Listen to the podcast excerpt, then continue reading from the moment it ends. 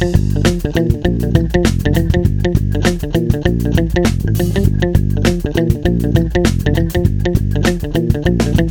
back, Buffalo Bills fans. It's Matt Warren, editor-in-chief at BuffaloRumblings.com and host of Buffalo Rumblings Q&A. The Buffalo Bills are 1-0 after their Week 1 win over the New York Jets, and they sit atop the AFC East alongside the New England Patriots, who defeated the Miami Dolphins this week.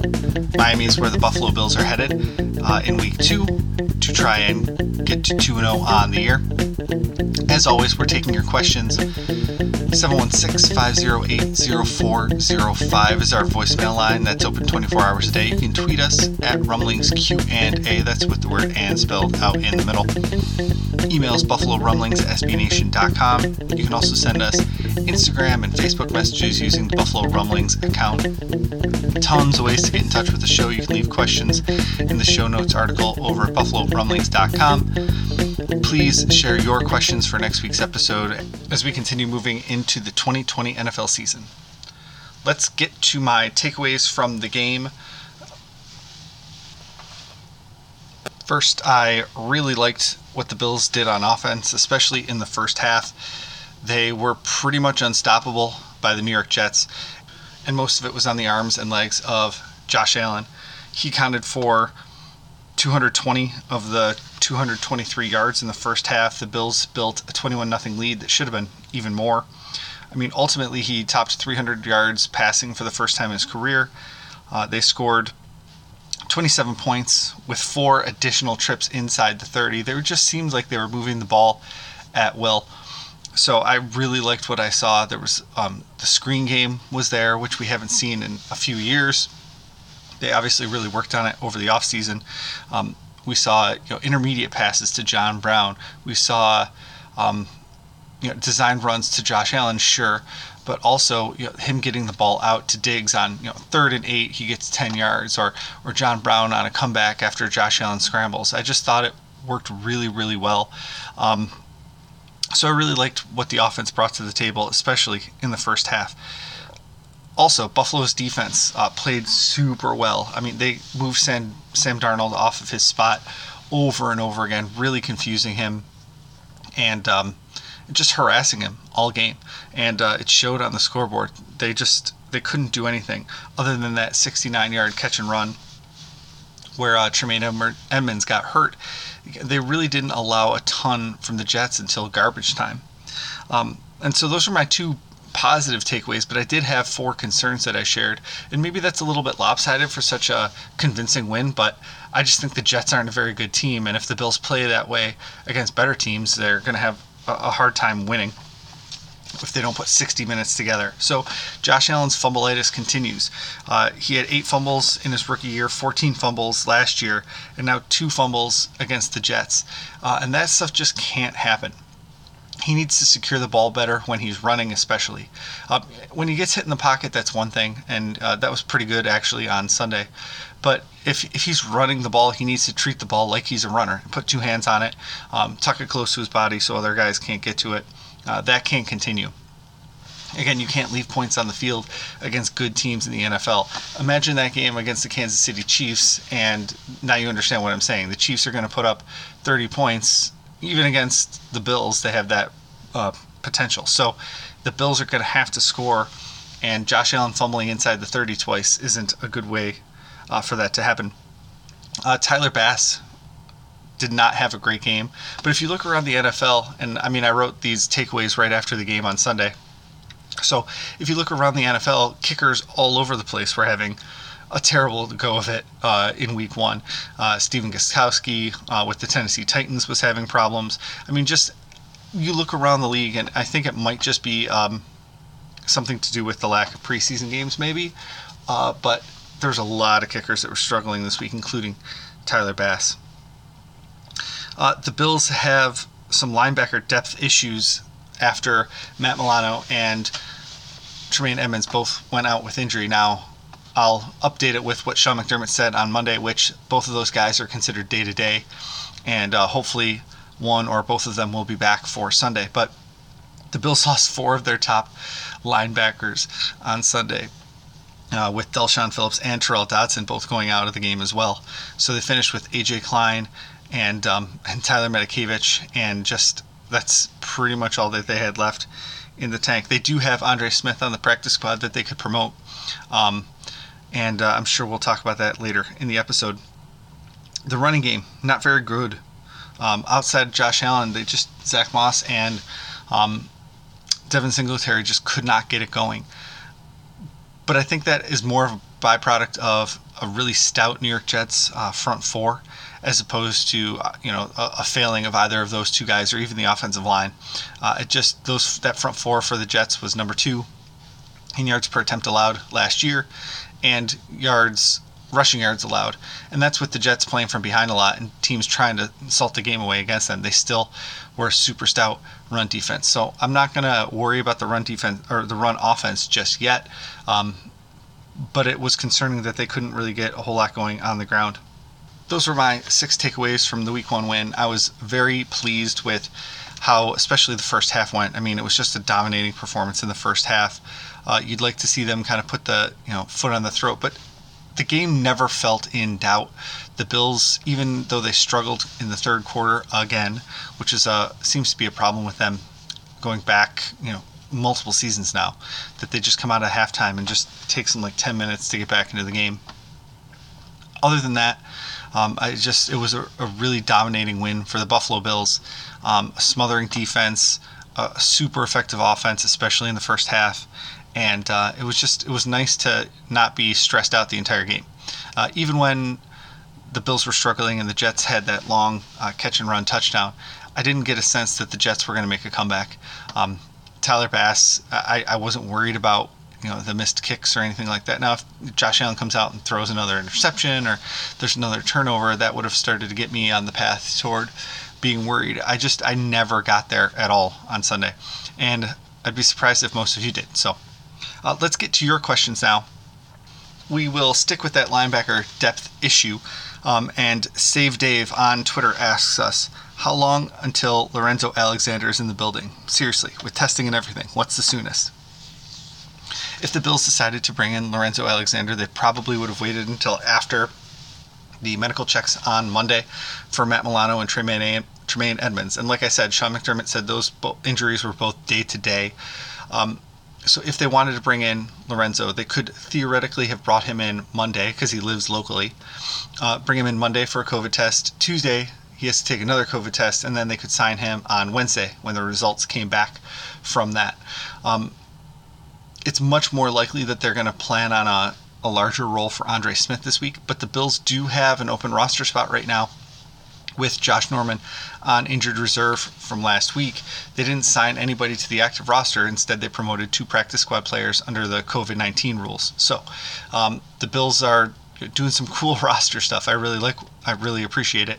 So uh, Lorenzo Alexander could theoretically be in the building by the end of the day. Um, well, by the beginning of the day, Wednesday, um, for you know a full week of practice if they decided to go in that direction. I think it's a little bit early to pull the trigger on Lorenzo. Uh, they need a coverage linebacker with Edmunds and Milano both out, and Alexander is not that kind of player. Uh, he's very effective and very good at a lot of things. I just don't see him in that role um, as a coverage linebacker. And they probably don't want AJ Klein there either. So uh, that's why I keep coming back to Andre Smith. Not that he's some sort of great coverage linebacker, but I think he's a little bit more fluid uh, in that area of the game. So uh, thanks for your question over on Twitter at rumblings Q and A, and that comes from Save Dave.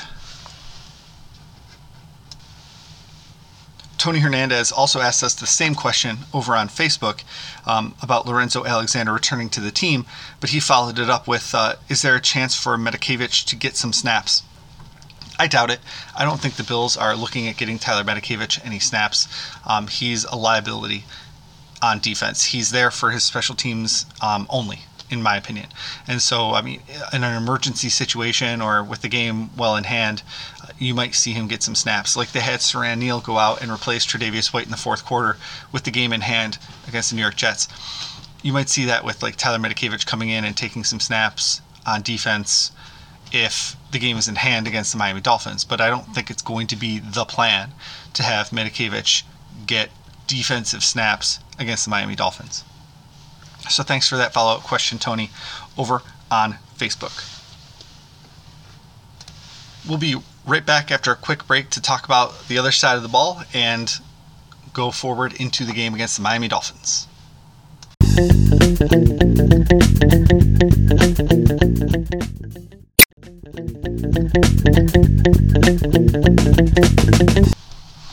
All right, welcome back. We're in full season mode over at BuffaloRumblings.com. Make sure you are checking out our website every day.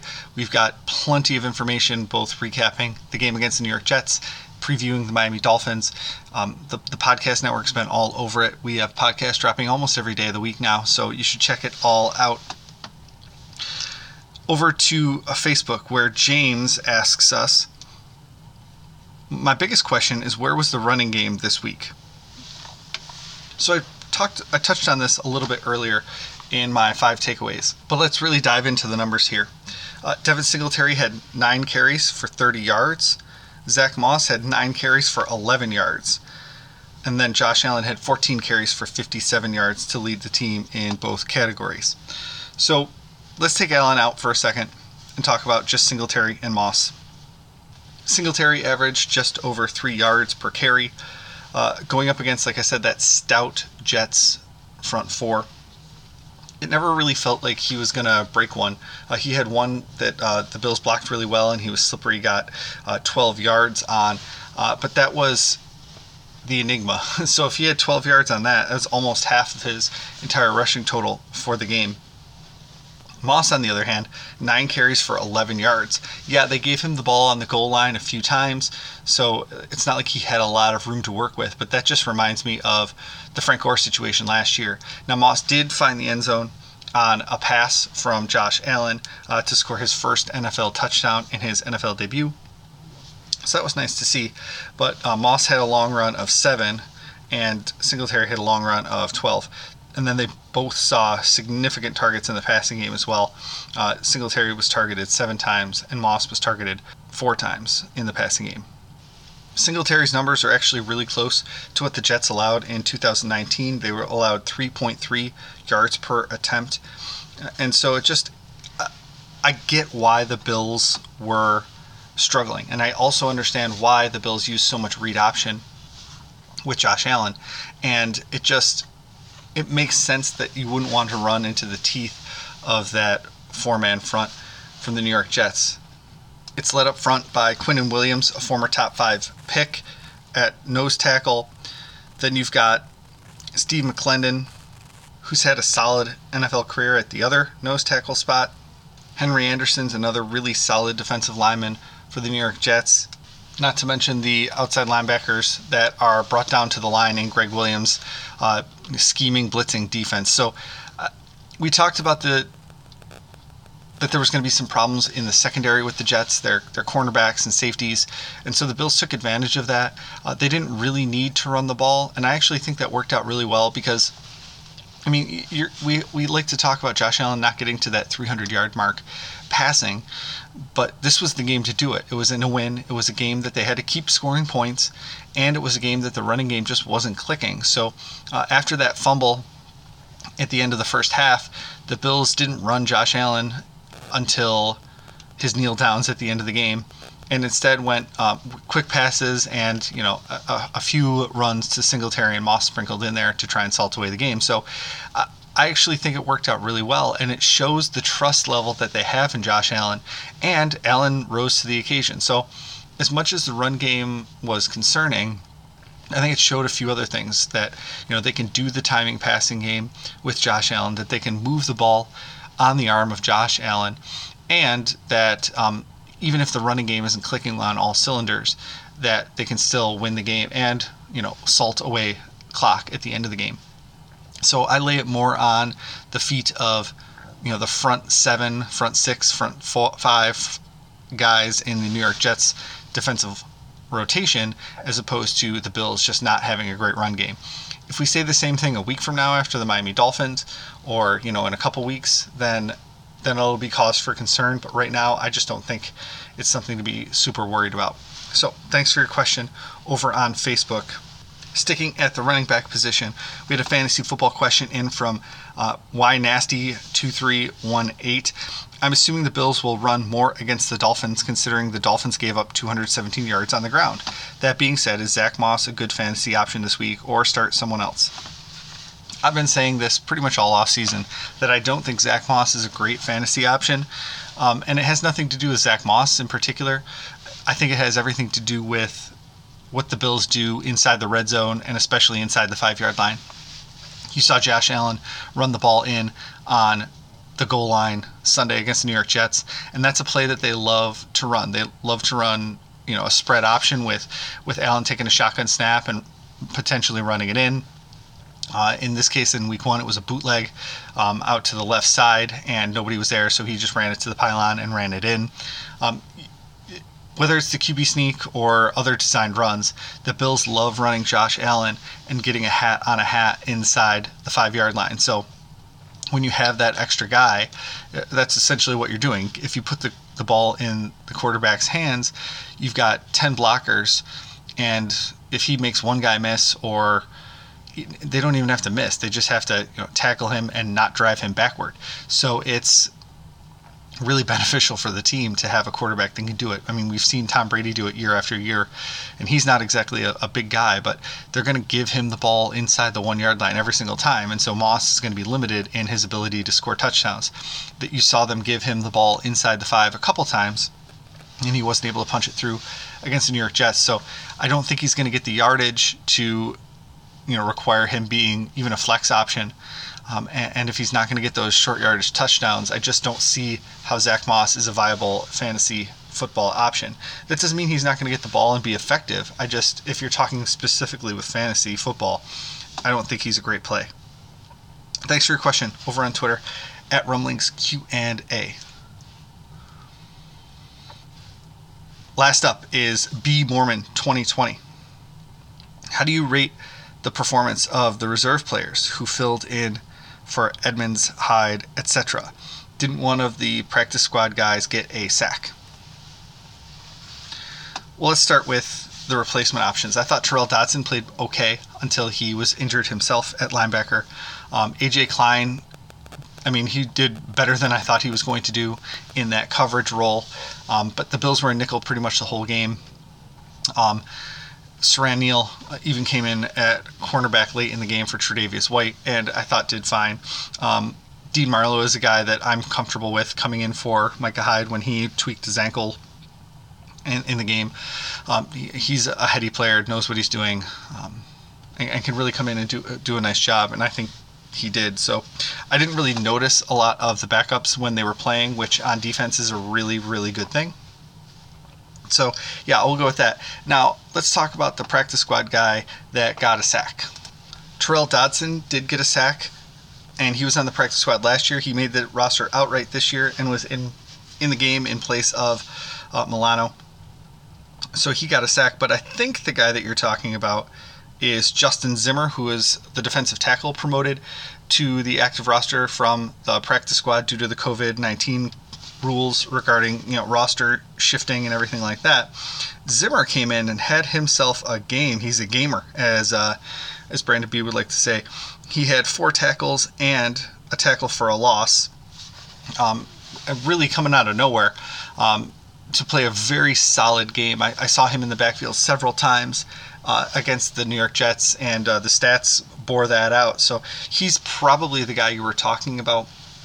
Um, I was really impressed with you know just how seamless it was with the defense. Like you could never really tell who was in. I thought Ed Oliver uh, did a really nice job, which you know Ed Oliver doing what Ed Oliver does as a top 10 pick allows guys like Justin Zimmer and Mario Addison to have really nice games, which you see that in the stat sheet. You don't necessarily see a great game from Ed Oliver. Um, I think his stat line was one assisted tackle and one QB hit. Okay, so not a great game from him on the stat sheet, but if you watch the the film, if you watched him in the game, I mean, he was in the backfield all the time and really given the Jets fits, which allowed Mario Addison and uh, Justin Zimmer and the rest of the Bills' defensive line to really have a nice game. Trent Murphy even getting in there for a sack. So we, I think we might underestimate the impact that Ed Oliver has. And I mean, that guy is ready to explode this season. Um, so make sure you check that out as well. I want to thank everyone for their questions this week. Uh, we had some really nice conversation. As we get into the season, I want to hear from you more. Voicemail line 716 508 0405. You can call that 24 hours a day and it'll go right to voicemail. You don't have to talk to anybody. Send me uh, tweets at rumblings Q and A. That's with the word and spelled out in the middle. You can email us buffalo rumblings at sbnation.com. Facebook messages like we had today. Uh, Instagram messages work as well. Those are on the regular Buffalo Rumblings account. Please, please, please send in your questions for our future episodes because it makes the, the show that much better rate, subscribe, tell a friend about the podcast. It really helps uh, broaden our reach, which we've been doing a really nice job of since last year. Thanks again, and go Bills.